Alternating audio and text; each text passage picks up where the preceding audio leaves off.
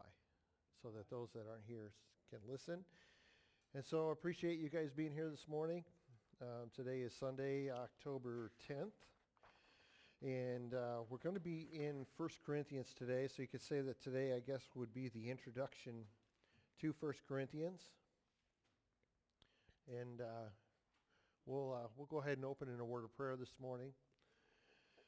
Lord, I just thank you for your blessings today. I thank you for Paul's letters, um, Lord, and I thank you for the, the scripture, the Bible in its entirety as well.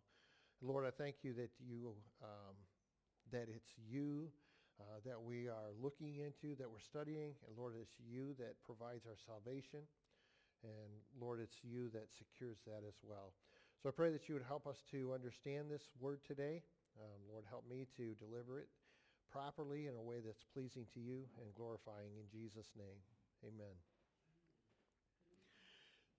So we're, before we get started, I want to give you a little bit of history, uh, a little bit of background on uh, Corinth and his and Paul's visit to Corinth as well.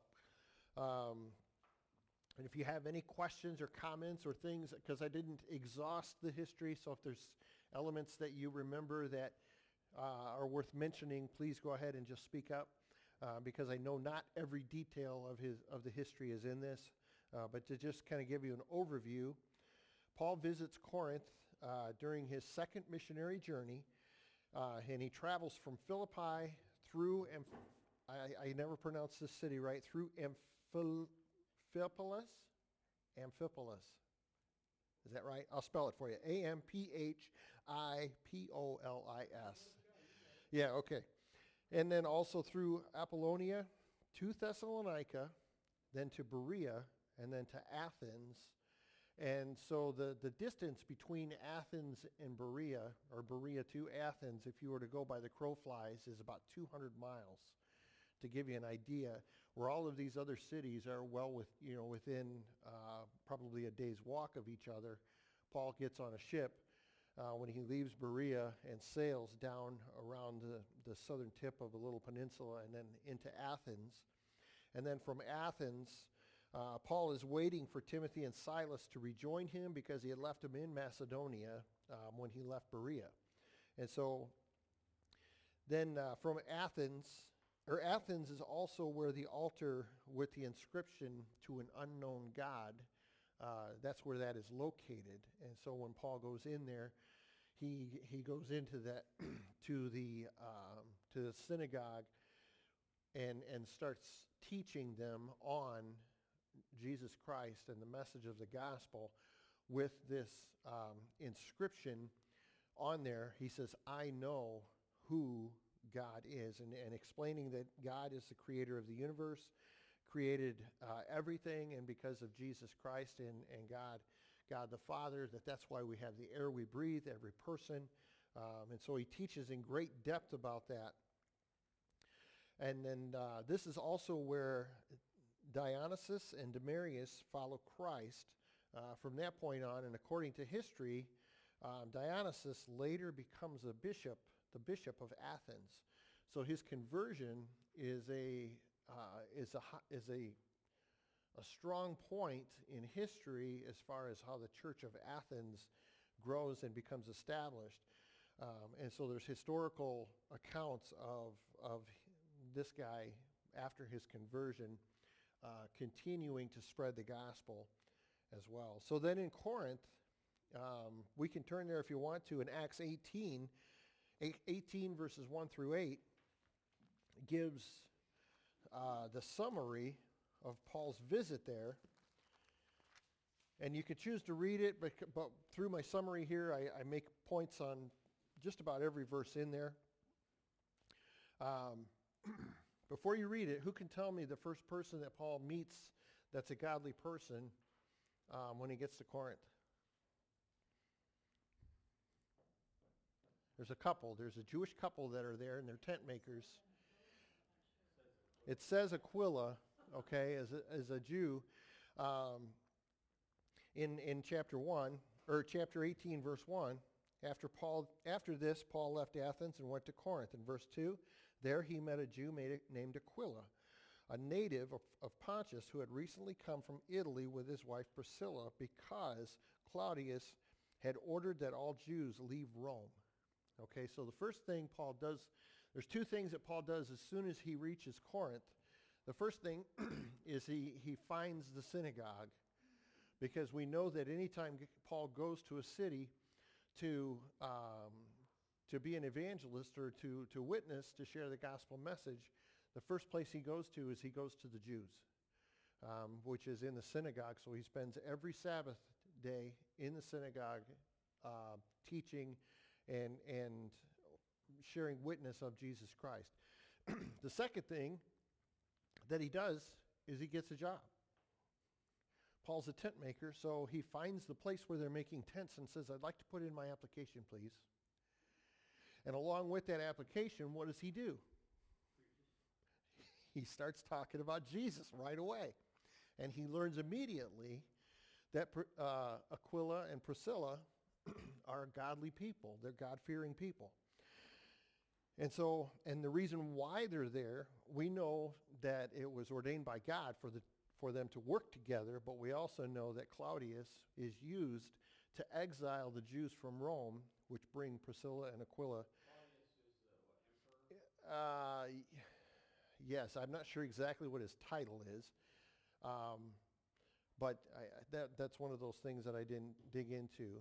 Um, but I believe he's the emperor uh, of Rome. So anyway, he's, he's obviously a, a high up. You're going to Google it?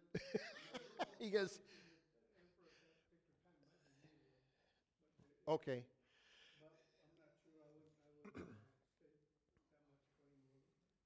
Yeah. Well, no, it's, it's not Nero because Nero's in Jerusalem at this time. But um, when you bring, since you bring him up, we will mention him here in a minute about his relationship to the people that are there as well. Uh, anyway, um, uh, Priscilla and Aquila are tent makers, as Paul was, uh, and they're and they're there because obviously they were exiled from Rome. So Paul goes to see them. He puts in his application. It's also where he is rejoined with Timothy and Silas because we know that he left uh, Timothy and Silas in Macedonia. Uh, he mentions this in a couple of his letters, but also in Acts uh, uh 17 when he left Berea, it says that, that Paul and si- or Timothy and Silas were left there for a while to continue to grow the church. And they, the, um, the Jews in Corinth, uh, according to Acts 18, become very abusive because when Timothy and Silas show up, Paul devotes himself now exclusively to preaching the gospel. So what he does, he quits his job and he goes to work in the, in the synagogue every day on a regular basis, teaching and preaching and, and uh, having discussions with the Jews about the Old Testament scripture and about how Jesus is the one that the Old Testament is talking about um, and producing, you know, there's tension there, but there's also a fruit that comes out of that. Um, and Timothy and Silas become the workers to help Paul financially as well as helping him as he preaches, but they, they provide financially for Paul um, with, you know, the material needs. And so anyway, they become abusive to Paul, and he goes, he leaves the synagogue, then he goes next door to the house of Titus Justus, um, where Crispus, who is a synagogue leader, and his entire household believes and are baptized along with many of the Corinthians. Now, it doesn't say this specifically, but I'm pretty convinced that Sosthenes is probably a part of that group um, because later on, in a couple of verses in, in Acts 18, Sosthenes is beaten um, right in front of the court um, where, let me see, I forget what his name is now, Gallio. Uh, Gallio was proconsul at that time, and so of, of Achaia, Achaia, am I saying that correctly? Achaia. And so Achaia is a region that is now uh, what would be considered southern Greece.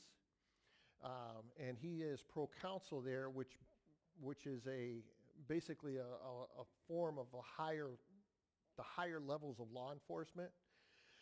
Um, and Galileo is known for being easy to get along with. And so the Jews bring Paul in. They want him convicted for preaching against their law, preaching against um, what they already believe. And so people are converting and they bring Paul in and they say, you need to take care of this. And Galileo says, you know what? I'm not going to get in the middle of your religious spat. You know, you guys deal with it. And so what they do is they go outside, or I, I, don't know if it was inside or outside, but either way, it's in the it's in the presence of Gallio and the rest of the proconsul that they grab this guy who was a Jewish synagogue leader and they beat him. They just tear him up. They just let him have it. And so, um, before just but just before this happens, uh, when Paul is under persecution in the Jewish synagogue, he's he's making preparations to leave, and Jesus appears to him. So if we look at verse uh, nine of, of Acts 18. One night the Lord spoke to Paul in a vision. He says, Don't be afraid. Keep on speaking and do not be silent, for I am with you, and no one is going to attack you and harm you because I have many people in this city. And then, of course, according to verse 11, this tells us how long Paul was there. So Paul stayed in Corinth for a year and a half, teaching them uh, the Word of God. Now, one thing that it doesn't say specifically in the scripture, but it does say in all of the other historical accounts, and every literary will validate this, that Gallio was only on the proconsul for one year, and that was 51 AD. So we know that, it, that this is exactly when Paul was here, and that the year and a half stay was 51 to about 52 and a half, you know, halfway through 52, uh, or partway through 52 that AD that Paul was there. And so after this, Paul, he's making plans to move on when Jesus appears to him. And so he ends up staying there a year and a half. And we know uh, the Jews, they, they wanted Paul to be judge. Galileo, Gallio refused. And so the crowd turns to Sosthenes, who was a synagogue leader. They beat him up. Uh, and so now he's writing 1 Corinthians from Ephesus near the end of his three-year stay in Ephesus. So back in 1 Corinthians, when he opens in 1 Corinthians 1.1, He's writing back to the followers of Jesus. And he says, Paul, called to be an apostle of Christ Jesus by the will of God, and our brother Sosthenes. So Sosthenes left with Paul when he left Corinth to go to Ephesus. And so, um, so we know this by his, by his introduction to his greeting. And so he says, to the church of God in Corinth to those sanctified in Christ Jesus and called to be his holy people, together with those everywhere who call on the name of the Lord Jesus Christ, their Lord and ours. So as Paul writes this letter, who is he addressing again?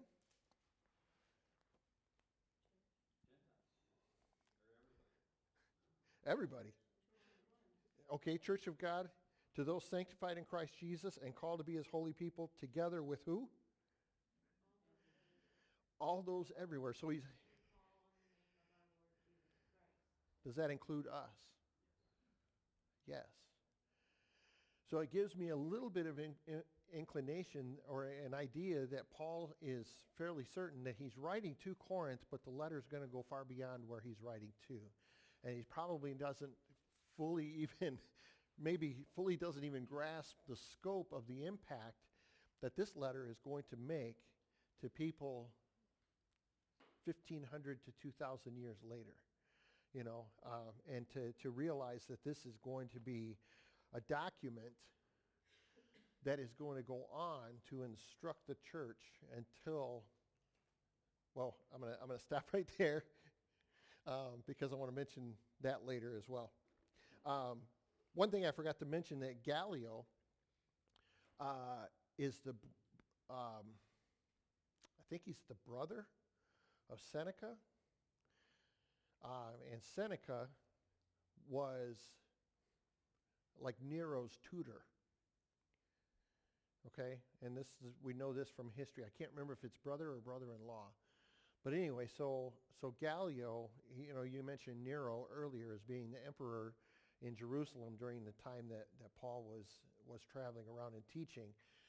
This kind of gives you how close the possibility of relationship that there could have been through Gallio and Nero or or Paul and Nero. So Nero was very well acquainted, I believe, by this time of what Paul was doing and what he was teaching because Gallio and Nero's tutor were family members. Um, and so they, I'm sure they had to interact. They had to ask questions. Hey man, what's this Paul, what's he up to? What's his deal? You know, what's he doing? Why is, why is it such a disruption to our way of life? Um, and so I'm sure there had to be conversations about that at the very least, if not uh, legal transfer of information going back and forth, trying to figure out a way to, to silence Paul, uh, probably as well as uh, Peter and James, Timothy um, later on as well. Um, but he acknowledges Sosthenes, and then in verse 2, the church of God in Corinth, to those sanctified in Christ Jesus and called to be his holy people, together with those everywhere who call on the name of our Lord Jesus Christ, their Lord and ours. So if we look at 1 Thessalonians uh, chapter 1,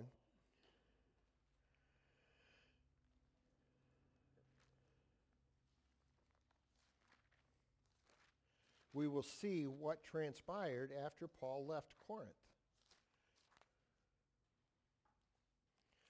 1 Thessalonians 1, we're going to read verses 6 through 8.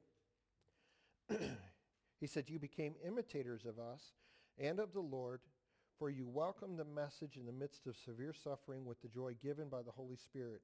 And so you became a model to all of the believers in Macedonia and Achaia, which is where Corinth and Athens are located.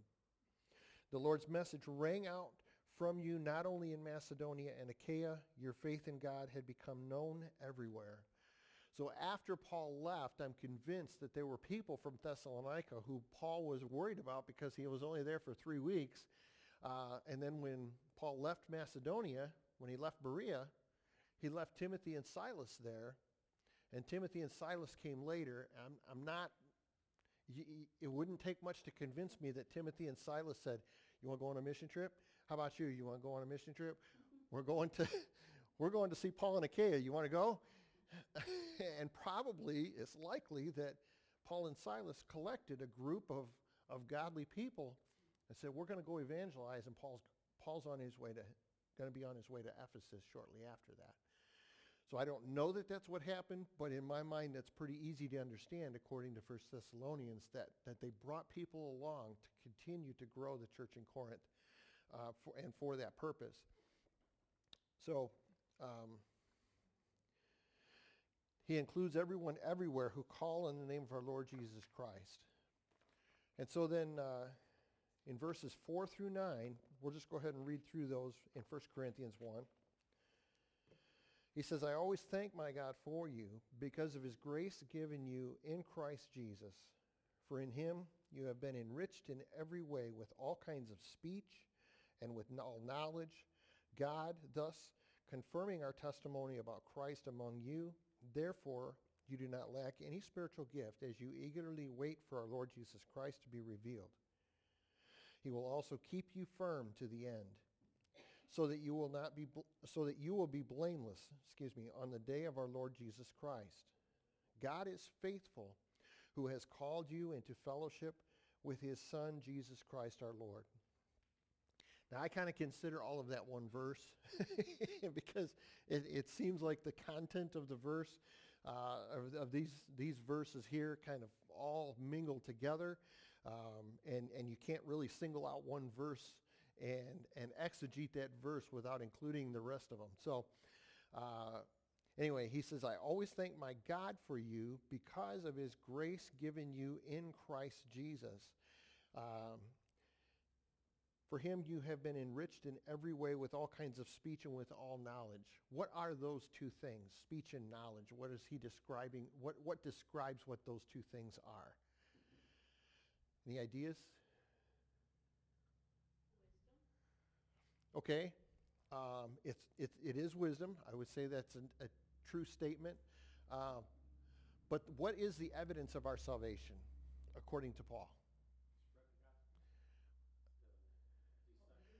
No, no, I'm not talking about us. I'm talking about as Paul was evangelizing, as Peter was evangelizing, what was the evidence that they received the Spirit?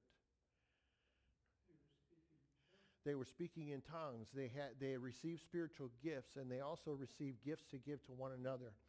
So he's saying, you've been enriched with speech and with knowledge, and this is the evidence that you know and understand and believe the gospel message. So um, when he's giving these kinds of things, God thus confirming our testimony about Christ among you. The confirmation of their receiving the testimony of Jesus Christ is given through the gifts that they have received. Okay? Uh, therefore, you don't lack any spiritual gift as you eagerly wait for our Lord Jesus Christ to be revealed. Now, this is important to, to know because later on in 1 Corinthians, he says, there is one gift that you have received, but you're not exercising yet. And, and we know this because the church at Philippi sends gifts to Paul while he's in Corinth, and he's going, see what they did? They gave out of their poverty. Work on that. That's your weakness. So we'll, we'll study that more later. Um, but he describes that as one of the gifts that, that God is trying to help them with because Corinth is a very, um, a very influential uh, community for trade, uh, for politics. Um, there, there's just so much because of where it's located. It's located on, a, on an isthmus, if you remember your days of geography in school, um, an isthmus, like Christmas without the Christ. It's just ist, isthmus. These, what's that? Yeah, it's a, it's, a, it's a narrow strip of land that joins two larger bodies of land. So in Panama, when you get down to the southern tip of Panama where the canal is, that's an isthmus between uh, North America and South America. Okay, that little narrow body of land that connects to North America to South America. In Greece, there is a large area that looks like an island with the exception of about a five mile strip that's about four to five miles wide between the mainland and this big area that sticks out. So for trade and for commerce, there would be, excuse me, there would be ships that come in, they port at Corinth, and then they transport the goods across this isthmus, and then they put them on another ship, and they continue across the Aegean, Aegean Sea um, over toward Asia, towards Ephesus. So anyway, it's a, it's a very influential and it's a very wealthy area as well as um, an, a, a community that is uh, very much into pagan religion, um, you know, and, and, that kind of thing. So we know that in Athens there are, there are all kinds of idolatry, uh, that kind of thing. So anyway, yeah, you'll remember that. it's a it's a it's a God-made bridge. There you go. Um, so anyway, uh, it's important to know this because we know what Jesus says about wealth.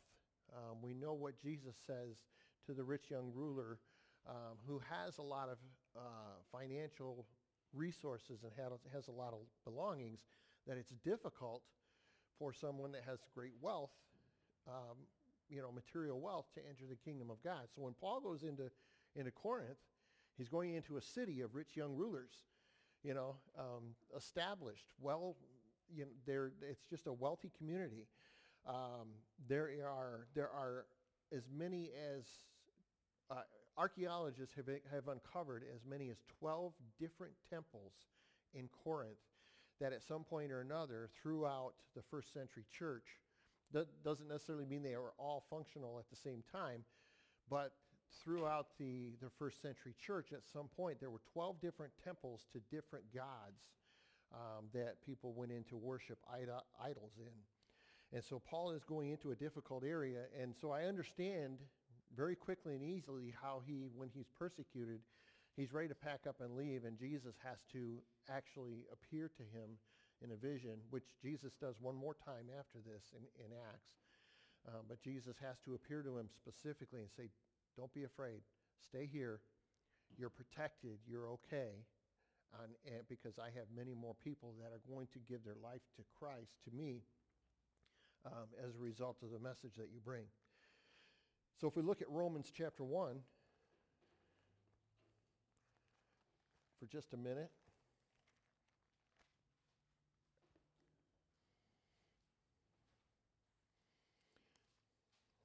And verse 8, verse 8, this is a very similar uh, type of a prayer greeting, you could say, that Paul gives uh, to many of the, of the cities that he writes to. He says, First, I thank my God through Jesus Christ for all of you because your faith is being reported all over, all over the world. Um, Paul is, is stating that Jesus is the only way uh, that anyone may approach God. And he says the same thing in 1 Corinthians in verses 4 um, through 8, 4 through 9. That God is the one who is who maintains our salvation and God is the one who does the saving, but the only way that that's done is through Jesus Christ. The only way that we're able to approach God is through Jesus Christ. And so that's the message that he's bringing. Um, now in verses, verses 4 and 5, again, he says, I always thank my God for you. Um, I've read that already. I'm going to jump ahead. Yeah, 1 Corinthians. And he says with, with speech and with knowledge, and of course, those are the gifts that he gives. So we're going to turn now to Philippians chapter 1, where we've already studied. And verses, read verses 9 and 10.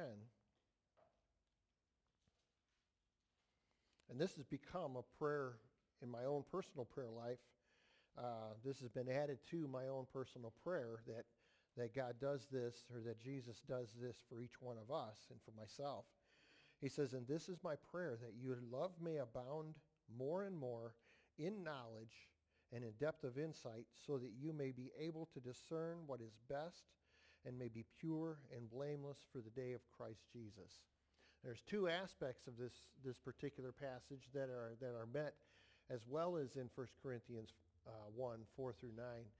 He always brings into, uh, in his greeting and his prayer, the rapture about Jesus, the rapture of the church. So he mentions here for the day of, day of Christ, um, and in, uh, in verse 8 of 1 Corinthians 1, he's, he says that you, so that you will be blameless on the day of our Lord Jesus Christ. And so he's, he's referring to um, the rapture of the church at this time as well. And so we know that in, at the beginning of verse 8, as he starts verse 8, he says, He will also keep you firm to the end so that you will be blameless. Um, and in verse 9, God is faithful who has called you into fellowship with his Son. And so when we read that particular passage, we understand that it's God. If we refer back to John chapter 10, Jesus confirms that he brings salvation and God is the one who saves. If we look at John chapter 10, verses 27 through 29, this has been a, uh, a comfort verse for me for years, um, a passage anyway. John 10. That's all right. Welcome back.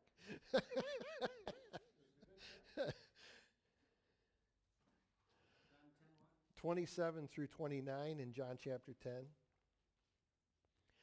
Jesus is referring to himself in verse 27. My sheep listen to my voice. I know them, and they follow me, and I give them eternal life. So Jesus is the source, and they shall never perish. Uh, Jesus is our exposure. He says, no one will snatch them out of my hand. And then in verse 29, he says, my Father who has given them to me is greater than all, and no one can snatch them out of my Father's hand. I and the Father are one. So collectively, the Father and the Son are responsible for our salvation. But Paul is stating in 1 Corinthians 1 that God is, the, is faithful, and he's the one that holds us until the day of Christ. Uh, he holds on to our salvation until the rapture comes. And uh, Wayne, you just sent me on a trip too. I forgot where I was going to say. Sorry about that. right. And then, you know, like we were talking, uh, Thursday night about, uh, the other church, uh, the, that, that they don't believe that. I mean, just, what, what book was it? Uh, Jehovah's Witness. Yeah, yes. I mean, it clearly states right there. I mean, Right. Right. Jesus says that, um, and and you know it's it's clear, uh, it's clear throughout the whole Bible, throughout the whole New Testament as well. Um, and and Wayne referred to John one one, the first few verses of, of John, um, where he says that very clearly. You know that Jesus is the Word, and unfortunately they've changed their Bible to say that um, that Jesus is a God instead of the God, and so we understand that. But there's other passages, um, because th- that book, uh, that book was what written early 1900s. Is that correct, or yeah, uh, or was late late 18 twenties, if I'm not too bad. the 1920s? I thought it said the twenties when you looked at it. Okay, so during the dep- the Great Depression, you know, people are probably searching for something new.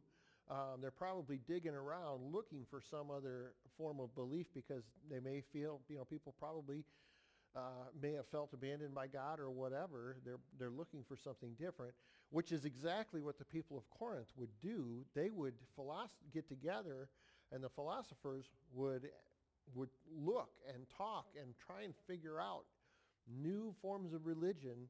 Uh, and, and you'll see later in chapter 1 where Paul says, this is it. The first and the last. This is the only way to, to, to heaven. It's the only way to approach God is through Jesus Christ. And, and so the book of Corinthians is constantly putting them in that position and say, stop looking for other stuff because this is it. This is the way. And so actually when we start reading in verse, verses 10 uh, and on, um, we won't get into that today, but he's, he's, he's drawing, he's kind of reeling them back in. He's writing this letter almost three years after he's left.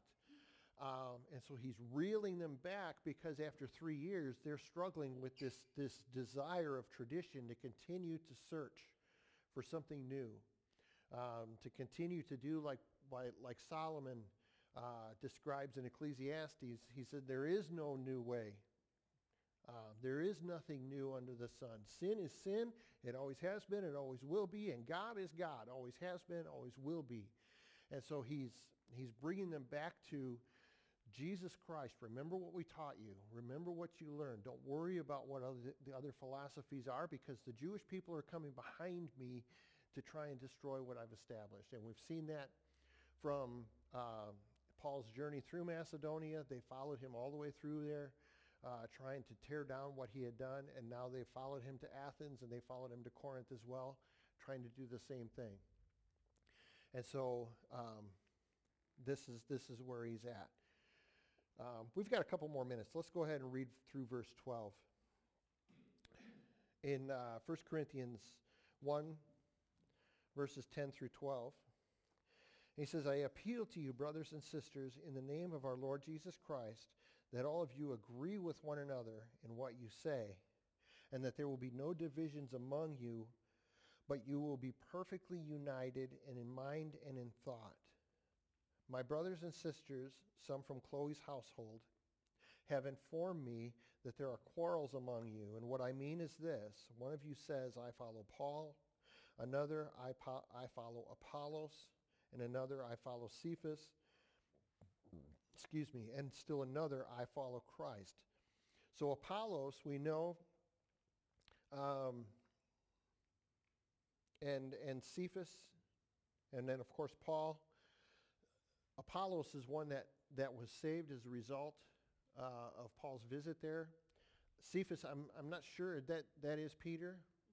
Okay, that's what I thought. Okay, so they were familiar with Peter's teachings uh, as well.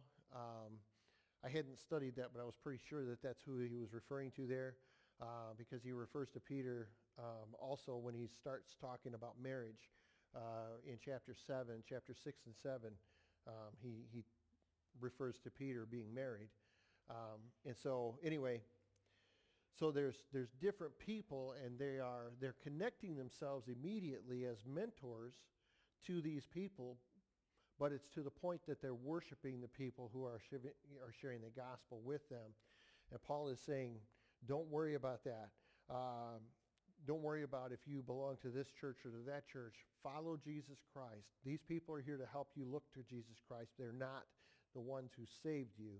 So don't give them that credit and be in unity um, among each other in, in the body. So in the verse 13, is Christ divided? Was Paul crucified for you? Were you baptized in the name of Paul? He says, I thank God that I not baptize any of you except Crispus and Gaius. So no one can say that you were baptized in my name. And in verse 16, yes, I also baptized the household of Stephanas. But beyond that, I don't remember if I baptized anyone else. For Christ did not send me to baptize, but to preach the gospel, not with wisdom and eloquence, lest the cross be emptied of its power. So if Paul is doing anything to bring attention to himself, it distracts from the gospel message. And so this often becomes a, a controversy in churches when we talk about music, um, when we talk about giving and those types of things, and we talk about what the church should look like, um, how much money we should invest in uh, architecture, you know, and those kinds of things. So the house of God, yes, it should be clean, it should be neat, it should be tidy to the point where it's not distracting to people who want to come in and worship. Um, but I have a difficult time when I'm driving down the road and I see a church and people go, wow, look at that. You know, and, and I don't mean that to sound bad, you know, because it should be attractive, but it shouldn't be to the point where I'm going to go to this church because they look wealthier than this one. Well, they take the glory away from God. Right. And the same with the music. Uh, music is probably one of the things that divides more churches um, in the last 20 to 25 years than anything else because some people want this type of music. I'm not going to name a genre because I know everybody has, and we've had this discussion in this church, is that everybody has their own preference. But the question always has to be, do the lyrics, do the words of the song give glory to God? Uh, because we know that David writes that, we praise him with psalms, hymns, and spiritual songs. And so if it gets to the point, um, I, I'm one who likes rock. I mean, I just like rock and roll. That's just all there is to it. So every time, so every time I'm when I'm listening to a song, I'm listening to the guitar player and I'm listening to oh yeah yeah, and I'm listening to the words too. but my first appeal to a song used to always be regularly. It would be what the music sounds like, um, and so the more I've matured in that, I, am drawn more towards what the lyrical content is and less about what the mu- music sounds like. And so it sometimes can be a difficult or a, a spiritual struggle, and it is spiritual, um, of how different songs are played and how they're presented in different churches because it's easy to be drawn to a church, you know, like we know that Hillsong and Bethel and a lot of these churches, they have some songs that are um, that are theologically correct, but the draw is the style of music. And once the style of music draws people in, then they can be indoctrinated any way they want to. And so it's important to know that the content of all the songs, and what we don't realize, kind of getting off on a little tangent here, but what we don't realize is I struggle to pl- not to listen to their songs, but to play their songs in here because when we do, through the CCLI licensing contract that we have, we play those songs and we pay an annual dues to them, those ministries get that money based on how many of their songs we play and how, how frequently they get played. And so I struggle with that when we, when we play them in here because I'm like, I don't want to support a false teaching, you know, but the song is theologically correct. So th- that's something you could pray for me specifically about. That's a little war that goes on inside of Dave between my spirit and the Holy Spirit, you know. Um, so I'm always looking for ways to, to give that credit to somebody else, you know, that is theologically correct. Um, But anyway, Paul is, is asking in, in verses 13 uh, through 17. Um, yeah, And this is probably a question that's been asked over time hmm since Christian music e- even came around. right. And it's one that my grandma would ask. Okay, uh-oh. All right, we're bringing grandma in now. Okay. Grandma's got wisdom. Grandmas have got wisdom.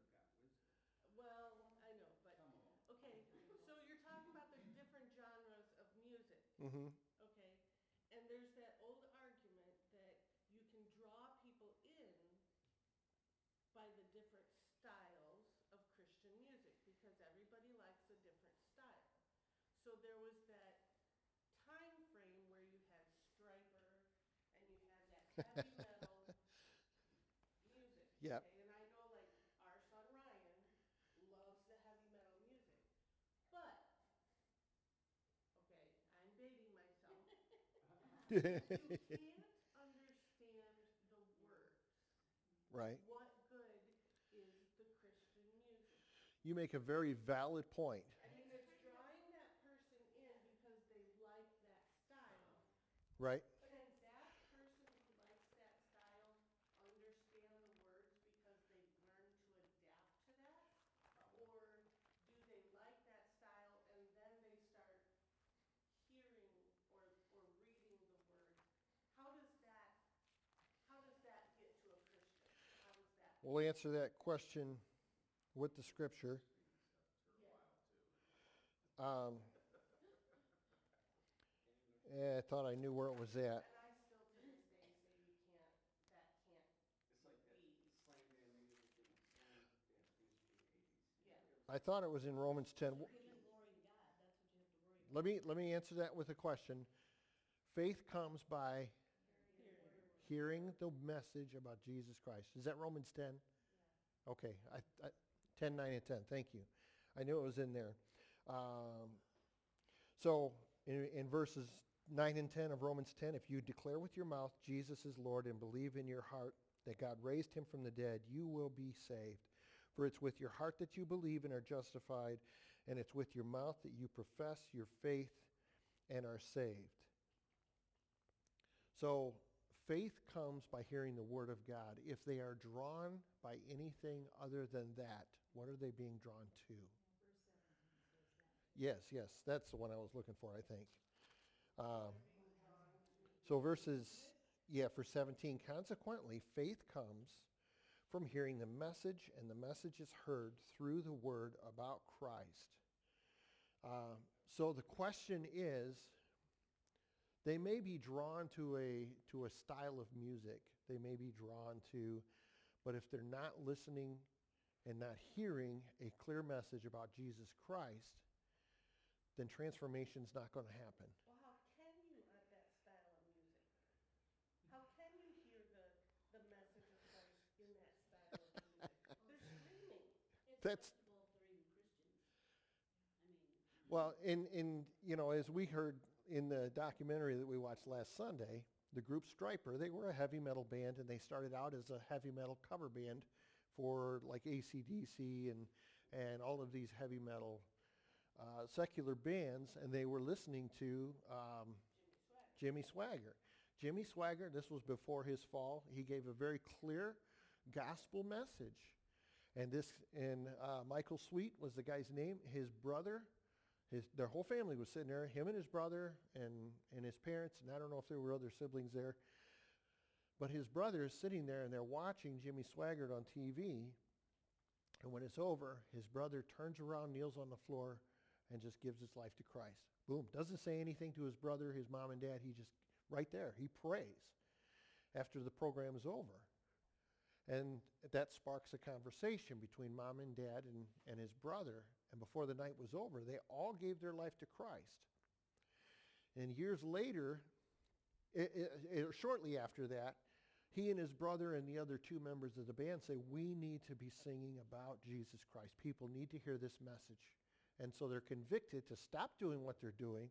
They both, they all still love heavy metal music, but their lyrics now are they are singing and writing about Christ, and now they're in the, the Christian music industry.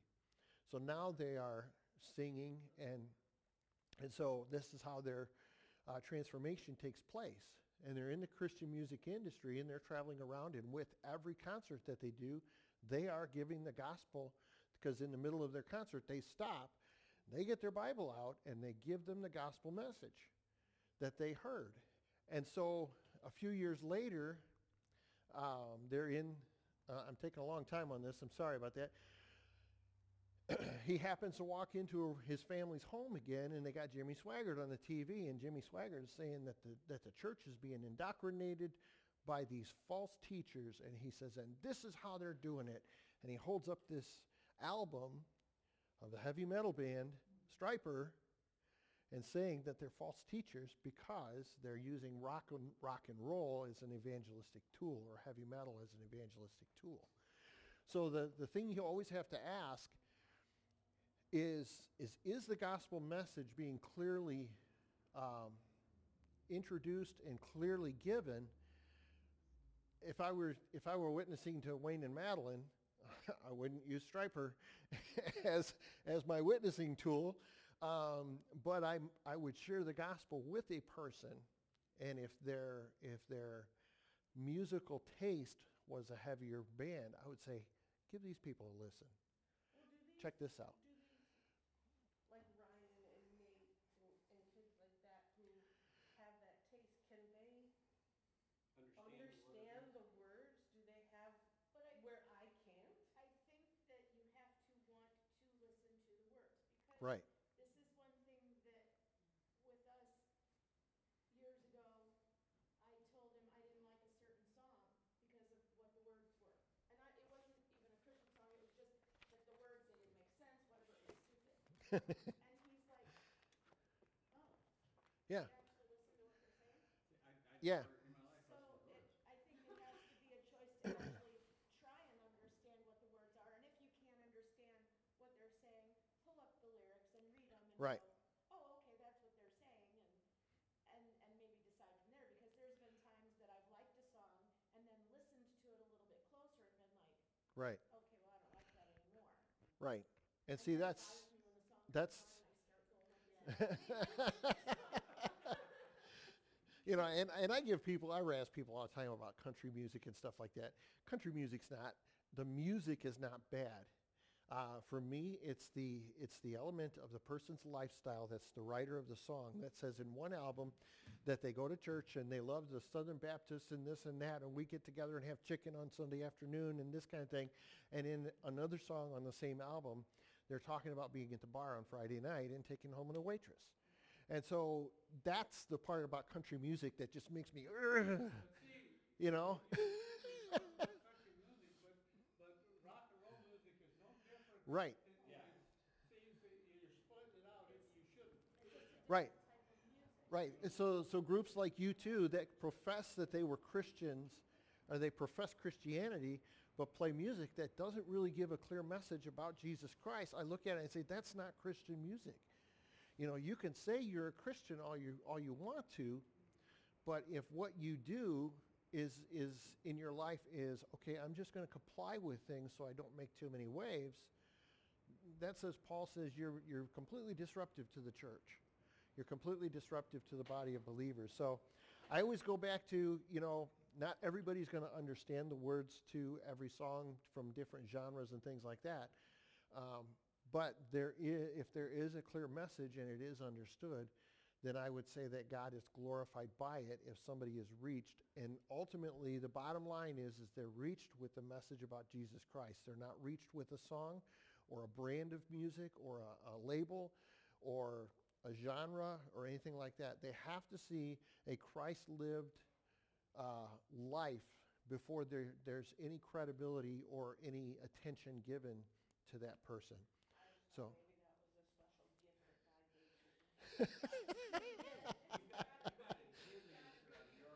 yeah, sorry. All right. I thank you for your attention today. Good conversation this morning. God bless you guys.